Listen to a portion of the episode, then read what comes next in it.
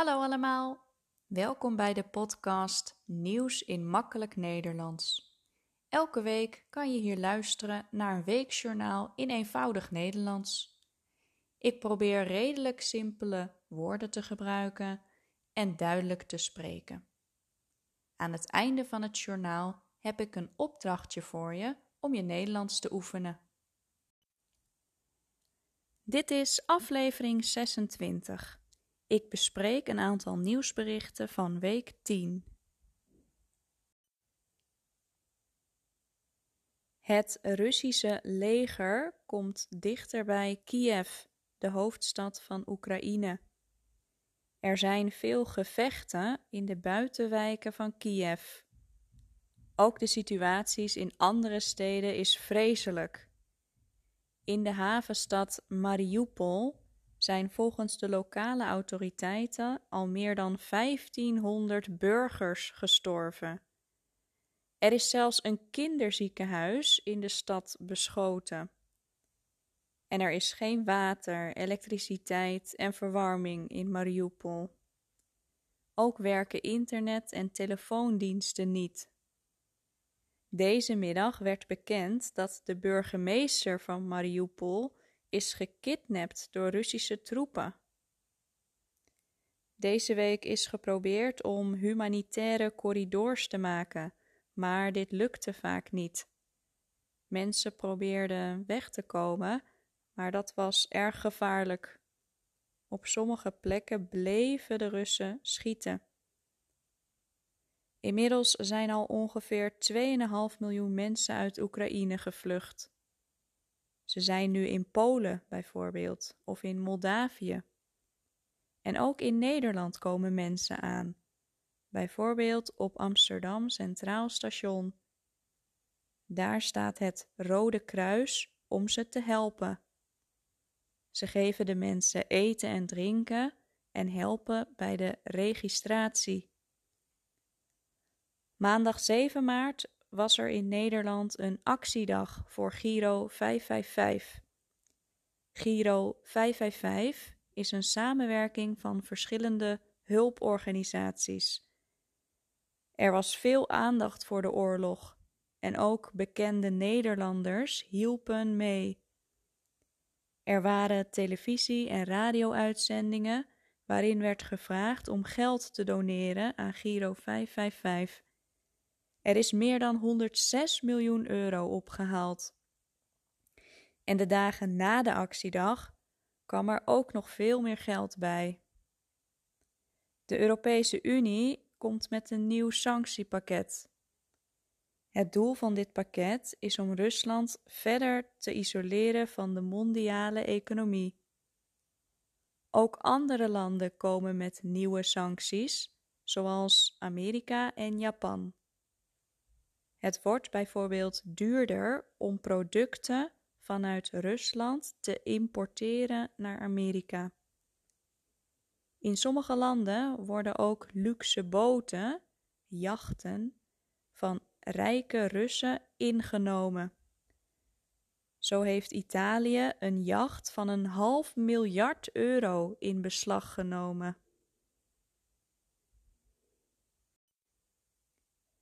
Het kabinet gaat brandstof goedkoper maken. Op dit moment zijn benzine en diesel heel duur, mede door de situatie in Oekraïne. Voor een liter benzine betaal je soms bijna 2,50 euro en voor een liter diesel bijna 2,30 euro. Daarom heeft het kabinet besloten om te helpen.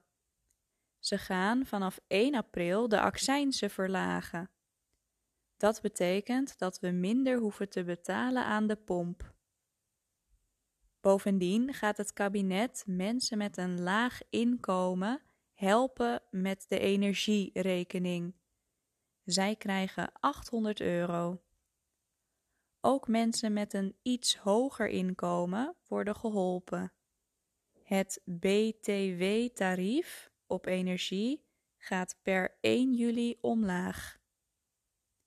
Door de hoge gasprijzen en de onzekerheid over gas uit Rusland willen veel mensen nu zonnepanelen en een warmtepomp. Ze willen verduurzamen en energie besparen. Er zijn nu lange wachtlijsten. Sommige installateurs zeggen dat ze al vol zitten tot volgend jaar. Afgelopen week waren de Paralympische Spelen in Peking. Dit zijn de Olympische Spelen voor mensen met een handicap. Nederland heeft tot nu toe drie medailles gewonnen. Niels de Lange won brons op de supercombinatie van het skiën en Jeroen Kampschreur won zilver. Chris Vos won zilver bij het snowboarden. Zondag 13 maart is de laatste dag van de Paralympische Spelen. Niels de Lange draagt voor Nederland de vlag bij de sluitingsceremonie. Er is een grote kans dat er deze week behoorlijk wat Sahara-zand naar Nederland komt. Op maandag en dinsdag gaat het waarschijnlijk hard waaien in Marokko en Algerije. Hierdoor komt er zand in de lucht. En die lucht met zand waait naar Europa. Als het gaat regenen, zullen de auto's en tuinmeubelen vies worden. Maar de zonsopkomsten en zonsondergangen worden wel heel mooi.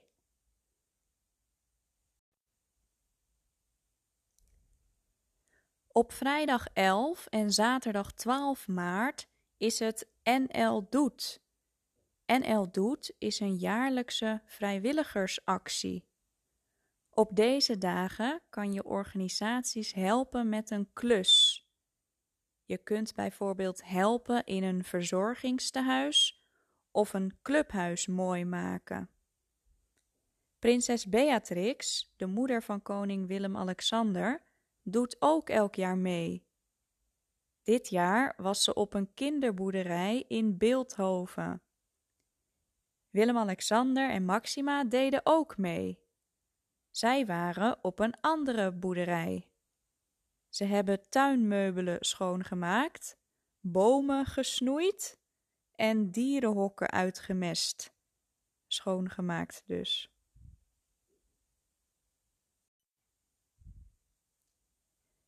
En dan nu het opdrachtje van deze week om je Nederlands te oefenen.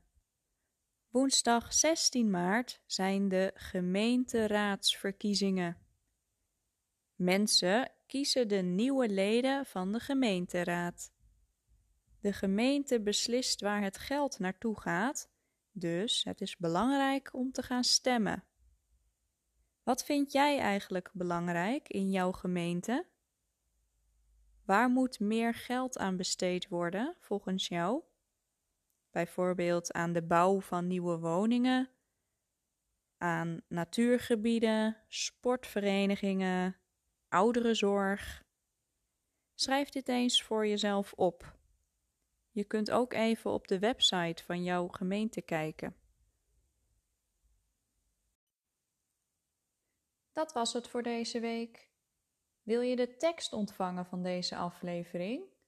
Stuur dan een mailtje naar nieuwsinmakkelijknederlands.hotmail.com Bedankt voor het luisteren en tot volgende week.